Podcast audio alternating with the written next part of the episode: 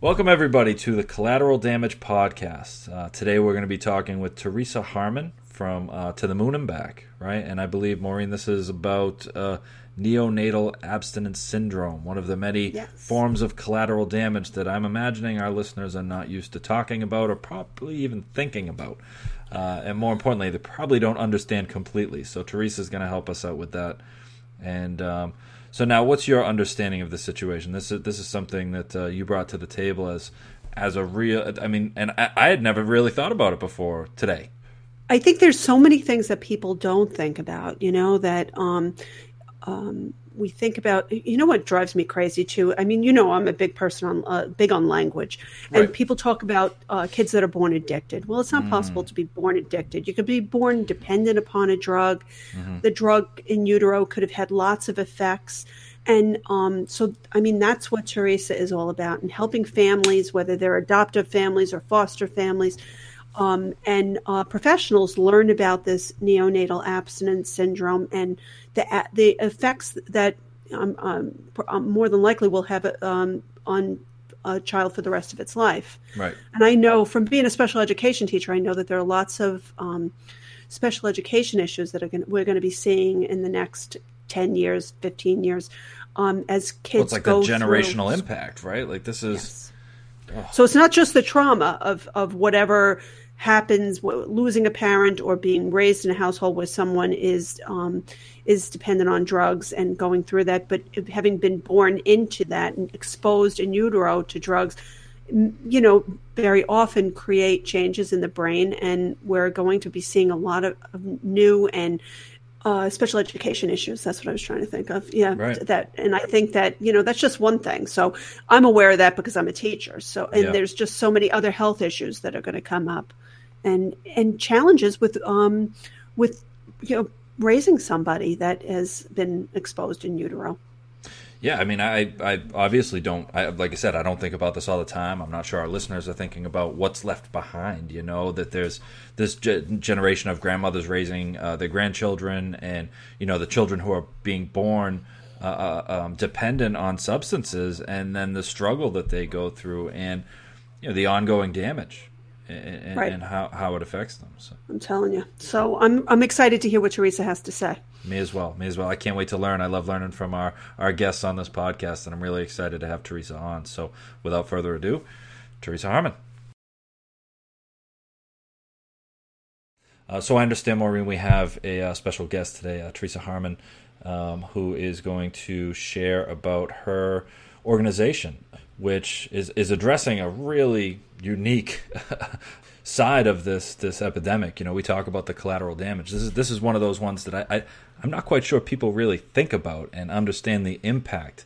Um, you know, she runs an organization to the moon and back. As I said, addressing an issue that I'm, I'm just really uh, I'm, I'm excited to talk about, and I think it's it's going to be interesting for people to hear this side of things. So I'd like to welcome her uh, to our podcast. So how you doing, Teresa? Hi, good. How are you guys? Doing well. Thank you for joining us. So, uh, would you mind sharing a little bit about um, to the moon and back, and, and what your uh, what your motivation was to start this organization?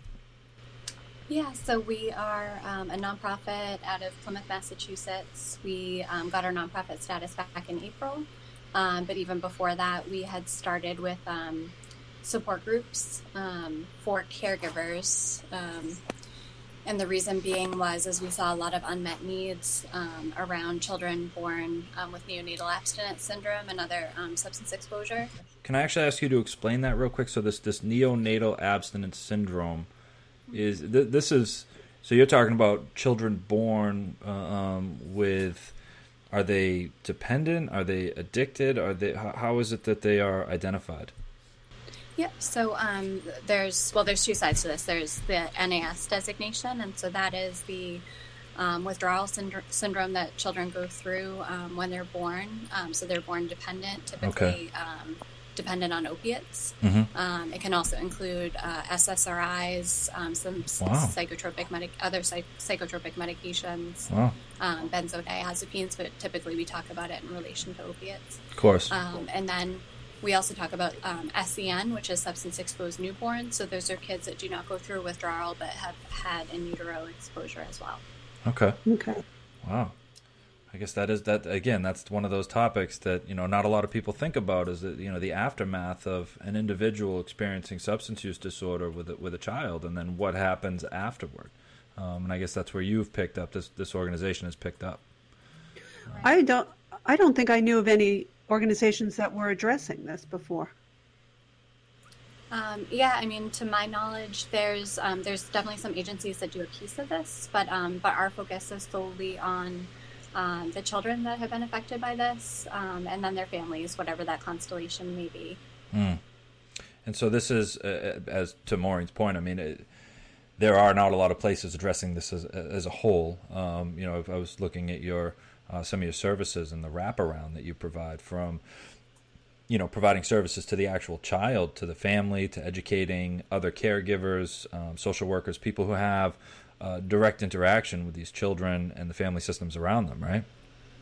Correct yeah. Yep um, and we've geared our services based on you know from our support groups what we hear from our families. We initially started with um, you know here in massachusetts about 20 families back in 2017 mm-hmm. Um, we now serve about um, 65 families Wow. Um, and a lot of them have more than one child.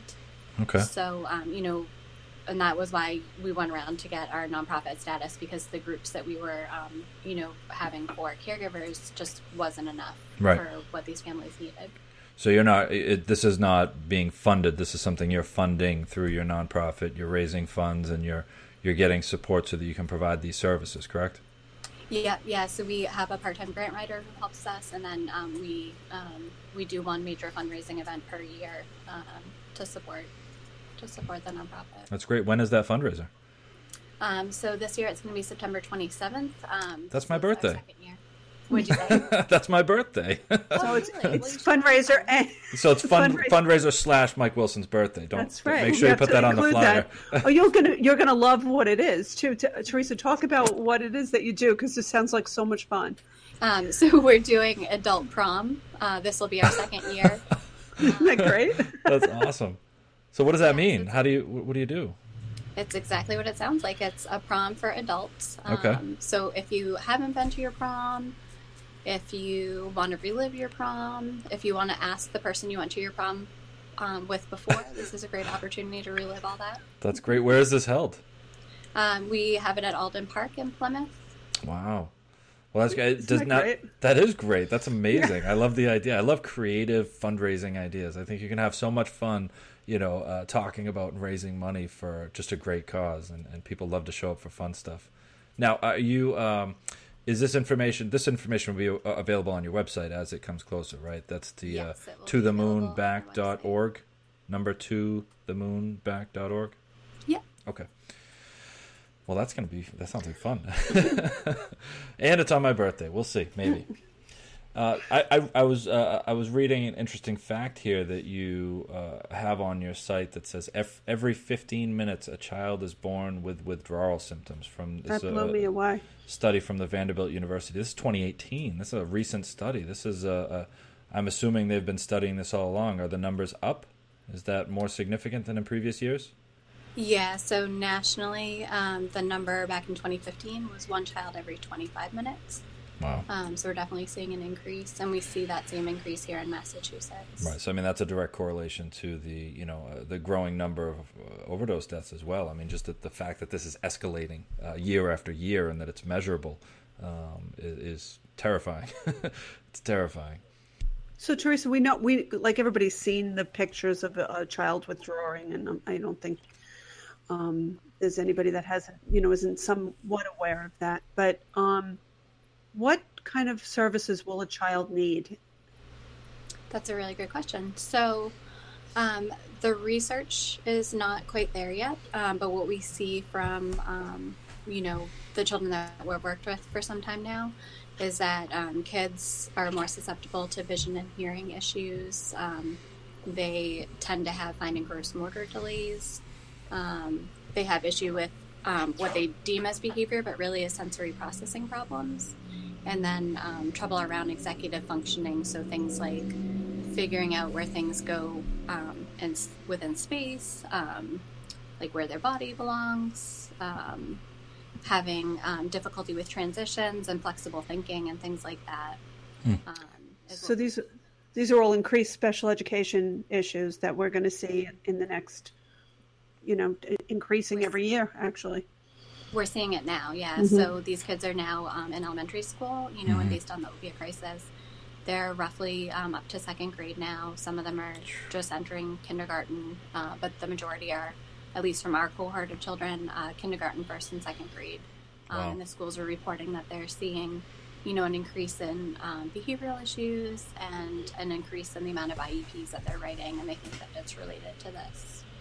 So I mean, we're really talking about the generational impact of you know this whole experience. I mean, this is this is going to play a role into their educational experience, their social interactions, um, you know, right up into their adult years if something's not done about it, if the services aren't added to the equation, right?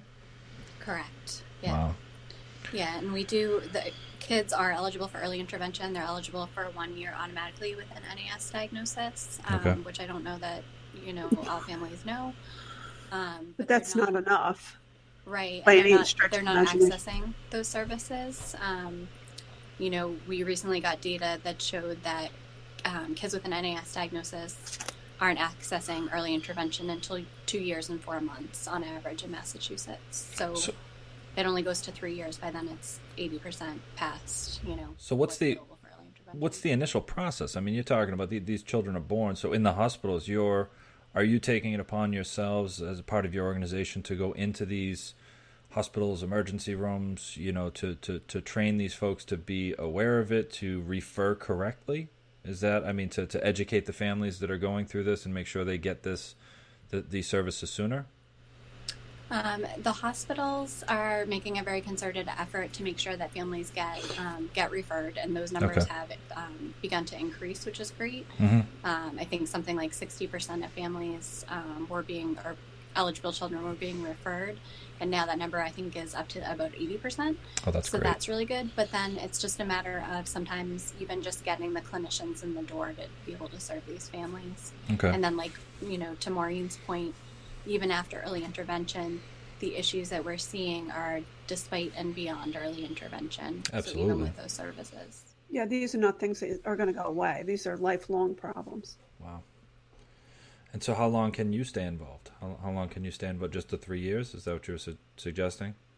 For early intervention, yeah, it's birth to three years. Okay. So, and that's a federally funded program that's available. Okay.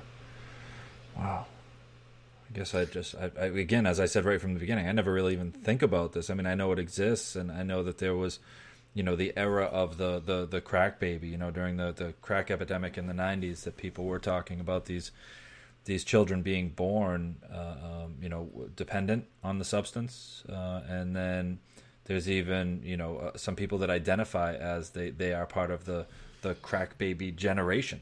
Um, you know, and I can imagine that a, a, statement like that, a name like that, or a phrase like that is is terrible and stigmatizes, just like it did back then. And I'm assuming that you're hearing very similar statements of babies born addicted to opiates and stuff like that that just perpetuate that stigma. Um, how do you guys battle that? Um, it's really upsetting um, because this, you know, it personally hits home for me, yeah. um, and for obviously for our families. But um, there was a recent article that we participated in um, that um, deemed uh, our children um, opiate kids. Oh, which, see, that's what I was talking then, about. You know, we had specifically asked them because often the media calls them, um, you know, babies or um, children born addicted, or mm-hmm. um, they use the addiction terminology. And I asked them specifically to steer clear of that um, and to, you know, to say opiate dependent or substance dependent. Um, mm-hmm. And instead, they coined a new phrase. So and I guess that's what I was talking about. I mean, people people love a headline. You know, people love a a, a, a statement. You know, something that uh, embodies it. And I guess I just I, I would imagine that that's what they're going to fall back on, unless we can change that language and change how we talk about it. That um, you know, and so they're not they're not born addicted. They're not born with the desire to use. They're not born with that same ob- obsessive compulsive desire to keep using to prevent them from being sick. They're just born physically dependent against their will, uh, and there's a process to help them get through that. Correct? Exactly. Yeah. Huh. Opiate kids. I don't like that at all. I think that's mm. terrible. Yeah, it killed me. Yeah. Um, and I think it's important too to know, you know, despite these these issues that we see with kids, um, you know, with early services, with continued services, that these kids can do really, really well. Mm-hmm. Um, you know, with the sensory processing piece, their brains just function a little bit different. And if we make modifications to how we interact with them, mm. they do really, really well. I love right. that change. And the earlier the better. I mean, yeah. it brings the possibility of minimizing the effects of this if we can get. I, am, I say that because I'm a special education teacher, so I know the you know I really understand how important that is. Yeah, change the education around them. You know, don't expect the child to just conform because you want them to. Well, and then the other piece is so you have kids going into the school that feel less than if they're they're uh, opiate kids, or and there's these expectations that um, that they, they again are going to follow in their parents' footsteps. That's not what we want. Mm. And now the the are you really are you interacting with the the parents that are struggling with this substance use disorder as well? Are you are, are you interacting at that level? Um, there's a recovering moms helping moms in Plymouth. Oh, um, oh, wow. We do interact with them. So this is um, one of the support groups that you guys provide. Um, we don't provide that group; it's a separate group, but okay. Um, but we are available to them, um, and we do uh, a kids group that is open. So the only service that we have that is just for caregivers um, is our caregiver support group. The rest of our services are open to any family, regardless okay. of constellation. Mm-hmm. Um, so we do a kids group where, you know, knowing some of these things that kids struggle with, we, um, you know, teach them things through play, mm-hmm. the kids and their families. So um, we've done like yoga and mindfulness. We've done, we do um, or we are scheduled to do karate this weekend. Wow. Um, we've done a sensory play play group as well, and so um, the hope is to show families some things that they can use at home um, mm-hmm. to help kids, and we um, we invite anyone to come to that. We've invited um, the recovering moms support group as well. So. Wow, that's great. So, uh, Teresa, if you, I mean, there's lots of gaps in the system. I see them all the time. What do you think is the biggest gap right now as far as what's as what's related to what you do? Um, I mean, there's so many gaps. Um, it's just so much of it is that this is so new and just lack of education. Um, but is it new, really? I mean, because we've always right. experienced this. It just it's the in increase, the news now. The right. increase, the influx of children, for sure. Yeah. Um, I mean, there's a lot of different things. I think, like you said, this has existed for a while. These kids, again, you know, are around nine years old. Mm. So we've been dealing with this for a while. Um, what What would you do if you could change one small thing mm. to get us going on the right track? Is there anything um, that you can think of? Yeah, I mean the the main thing I think would be coming up with a plan, uh, best practices in care. Mm. Just so, across the board, right? Yeah, best practices in care um, across the board. You know, getting kids when we know that they've had this exposure, neuropsych eval, um, getting them an occupational therapy eval, knowing you know what we know now, mm. um, and then even earlier, making sure that they get early intervention if possible, um, mm. and the services there to help with some of these um, issues of gross and fine motor. Um, I think all of those things would be really, really useful for kids. Absolutely. Yeah, I think maybe breaking down the stigma a little bit too, so that people aren't afraid to come in early when they're in their earlier in their pregnancies, if they knew that there was actual support and help afterwards. Absolutely, it's been hard because a lot of money goes into prevention and to, you know, helping upstream with um, parents with substance use disorder, and and that's so important. Mm-hmm. Um, but we can't forget these kids. Um, well, it's like they're left behind. You know, they're they're they're an afterthought almost. Right. They're the innocent victims, and um, you know they didn't ask for this. They didn't have a say in it, and we need to do better for them. We've, you know, not done everything that we could for them at this point. So, mm. man, that is well, sad to hear. Thank you for stepping in. Yeah. Yeah. Now, um, you have uh, you have quite a family of people over there at your organization. I understand. I was just, just taking a peek at your, your roster there, your uh, your group of folks. You've got some uh, my um, lineup. Your lineup, yeah, exactly, exactly. You've got a solid group of people. I imagine these are these are folks that share your same passion, right? Yeah, we've got a great um, board. We've got a it's been changing. I believe we have a 10 member board of volunteers now. um, so uh, we have uh, the director of social work from Beth Israel, who mm-hmm. is wonderful. Um, myself, we have somebody who um, is really great with marketing. Mm-hmm. Um, we have now um, our West Virginia chapter, so we have the board president from down there that's involved. Yep. Um, and we got involved with them because they just really needed us. Um, they have the highest rates of NAS in the country. Wait, Virginia? Yeah. West wow. Virginia. West Virginia. I didn't didn't realize yeah, but that. just right behind. We're right behind them, right? Is that correct? I'm actually not sure what number we are, but um, their their rates are about seven percent of births, whereas ours are about um, two percent. Wow, that's a high number. yeah. So this this conference that you have, this is open to everybody. Um, you have a conference coming up, and, and this is for providers. So yeah, so it's for providers, but um, the reason why I really wanted to do this is because I've been, you know, because I'm a social worker, you know, I go to all these events, um, and a lot of them are geared towards the medical community, mm-hmm. and so this information is getting to the medical community, but it wasn't trickling down to families that need it, to frontline providers such as early childhood educators or schools um, pediatricians even mm-hmm. um, about best practices in care and how to help um, these kids. And you know, again, we're still at the very early stages of that, but there are some places that are really doing great work around this. Um, so we really wanted to get this information to the people who really needed it. So, um, so it's open to families, it's open to providers. Um, we have on-site daycare, so that hopefully that's not a barrier. We kept the price really low so that mm-hmm. we could get families, you know, especially our grandparents raising grandchildren that have you know limited money because um, they're taking care of these kids. So we really wanted to make it accessible for as many people as possible. That is you just you just brought up an entire new generation of people right, right, there. The grandparents raising grandkids. I mean, that's those support groups have been exploding. Those those people have been uh, just handed a whole new uh, a whole new generation of kids that yeah, a whole new life. I mean, it's that's that's a whole nother topic right there. Uh, now, where is this uh, conference being held? Um, it's going to be at the 1620 Hotel and Conference Center in Plymouth. Oh, okay, right down in Plymouth. So you guys are primarily focused, uh, uh or uh, um, a lot of your stuff is coming right out of Plymouth, right? Yeah, I wanted to keep it in my hometown just because okay. um, it was special to me to be able to bring it to a really great community that already has um, a really great collaboration through places like PCO Hope. Um, yeah. We're being sponsored um, by the Plymouth County DA's office, which is really wonderful. Tim Cruz. Mm-hmm. Um, so it was really important to me to try to keep it in our community. But there's people coming from all across Massachusetts to it. Yep.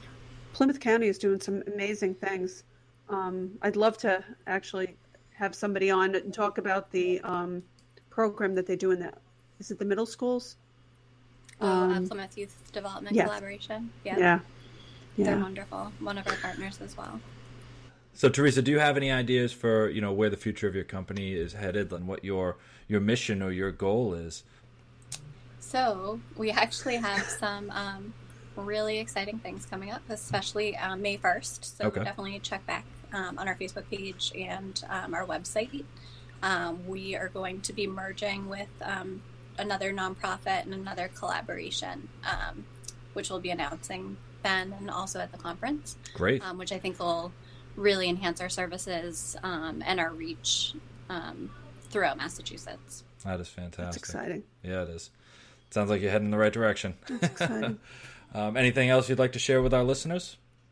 I, I think you know the biggest thing when I talk about um, about our children is just remembering them. Um, mm. You know, here in Massachusetts, we just don't talk about them enough, and um, you know, talking with you guys um, is helping to get that out there. Um, but these kids are really important. Um, you know, we've already lost a generation that um, we should have done more for, and we have an opportunity moving forward to be creative and innovative in how we care for them. In Massachusetts, it's always been the first and being innovative. So um, mm-hmm. why shouldn't we be here as well? Man, what a powerful way to end this. This is that's that's like I couldn't have said it better myself. Let's not forget these kids that are left behind. Um, so much press and so much time gets spent on the individuals that are struggling with it that we forget about the people that are left behind, which is again why Maureen and I want to have these conversations and have people like you on to talk about all the collateral damage that is being left behind. And I feel like these kids are definitely fitting right into that. So, thank you so much for taking the time to join us.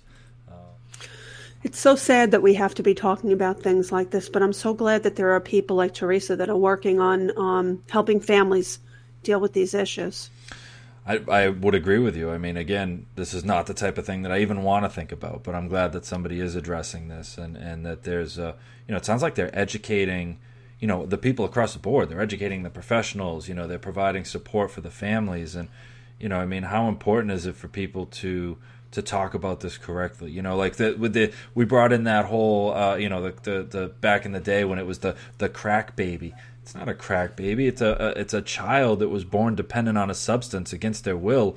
Uh, you know, because of an epidemic that was sweeping the nation. The same can be said right. now. You know, these aren't heroin babies. These aren't opioid babies. You know, these are poor. These are babies that are born dependent on a substance, and and and and like she was saying, you know, how we talk about this matters. And you know, same to your point, it, it, makes a difference. And having an advocate out there for a baby that can't advocate for themselves, speak up for them, make sure that they're getting the right education, make sure that the people who are working with them understand what's happening. I mean, I'm just super grateful that that even exists, and right. never would have thought and, about it. And I love how she's connecting people. So the symposium that she it's do you um, recall the date? May, that May t- May 10th. May, 10th, Friday, is, um, May 10th from 8 to 4. I mean, because that's so important is connecting other people that are interested in the topic, that are, mm-hmm.